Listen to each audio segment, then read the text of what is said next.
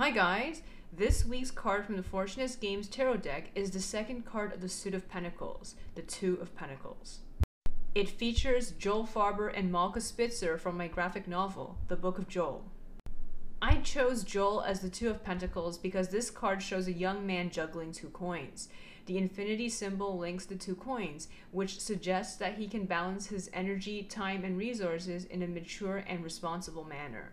Behind him, two ships are sailing, navigating the ups and downs of waves. This also t- suggests that the ups and downs of life are manageable if you know how to balance things properly.